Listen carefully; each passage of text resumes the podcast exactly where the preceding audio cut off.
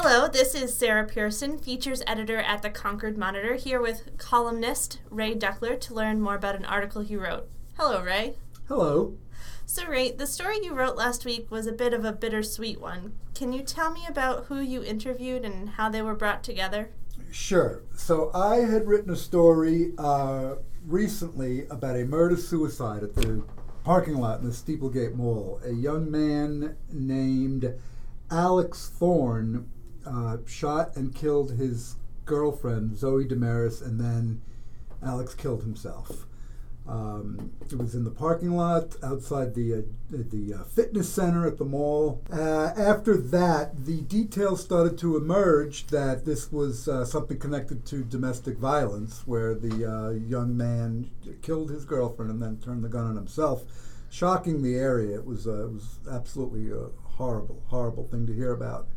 And so, who did you talk to about this story? Okay, well, I was able to secure an interview with Zoe and Alex's mothers. That would be Lori Damaris and Sherry Thorne. They had formed an unlikely alliance because you have the son of one of the uh, mothers killing the daughter of uh, um, of another mother, and they somehow joined forces in their uh, grief and their sorrow to bring attention to mental illness.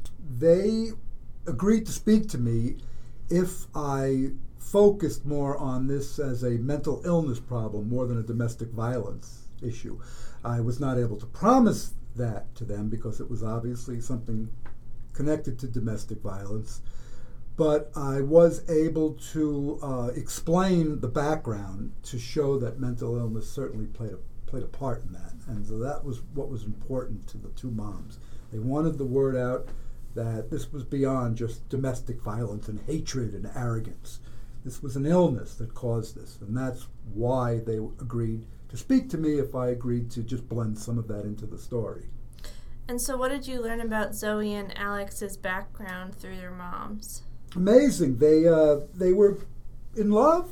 I heard from different sources that he would bring her flowers. They planned on marrying. They uh, lost a lot of weight together as like a kind of an agreement and a partnership to get into shape from what I hear, they were a very happy couple. I don't know if I'm maybe was missed a few details about certain signs that had happened, but they were they were in love. They were happy, and only up in, maybe the last couple of weeks before the incident did uh, they start to see signs that maybe something was wrong. And so, what was the mental illness component of this that they wanted to tell you about? What what had been going on? They the last couple of weeks before the uh, the tragedy, uh, Alex had been talking about demons and the state of the world and how he was very troubled by just the way things were in the world. He was like carrying the burden on his shoulders, and that was a tip off to the mom, his mom,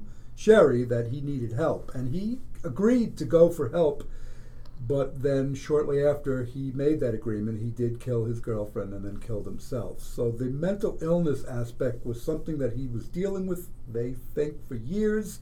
It started to uh, materialize and surface uh, late in the process, right before the killings.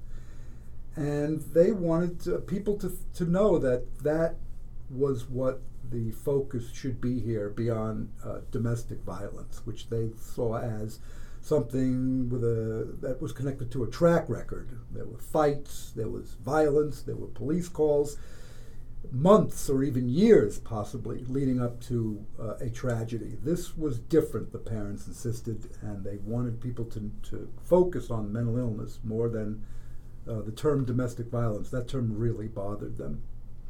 All right. Well, thanks for talking, Ray.